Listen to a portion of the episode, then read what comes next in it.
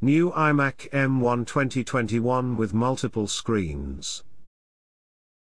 You can use the new iMac 2021 M1 4.5K24 with more than one external display. This is what I discovered, and it convinced me to jump on board and stop waiting for the larger 27 to 32 iMac coming out sometime soon, or not. My old iMac 27 served me well for the last 10 years with slight modifications along the way. A larger screen is always nice but you can compensate for that with many screens. Also, it's pretty nice to have your apps always open in separate screens when you get used to it, and their state stored with stay. My current setup is using 5 screens at maximum. 227 external displays, e.g. LG 27 UL 850, are the basic setup combined with ATEM Mini Pro and Sidecar iPad Pro when needed.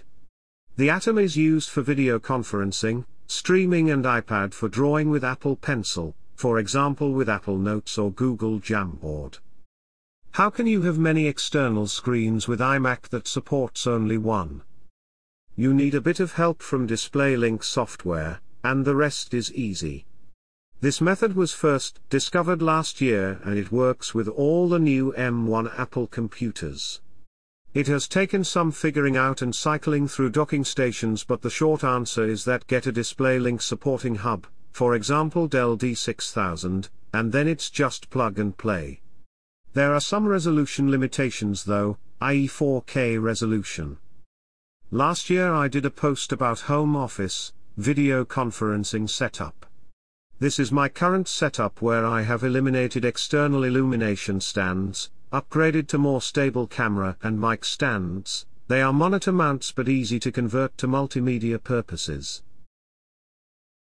It's surprising how many cables and adapters you need that are not compatible with each other. Mr. Murphy will make sure that your existing cables are not the right type or grade, for example USB-C for power only, or they have the wrong plug. Another learning was that the actual devices are either thinner or smaller than the power source with USB-C devices. Be prepared to stack multiple brick-sized, yes, those red analog thingies, power adapters that emit their fair share of heat. For things I have not mentioned here you may find them in recommendations.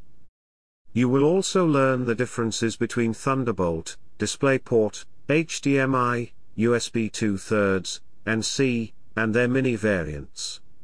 Have fun!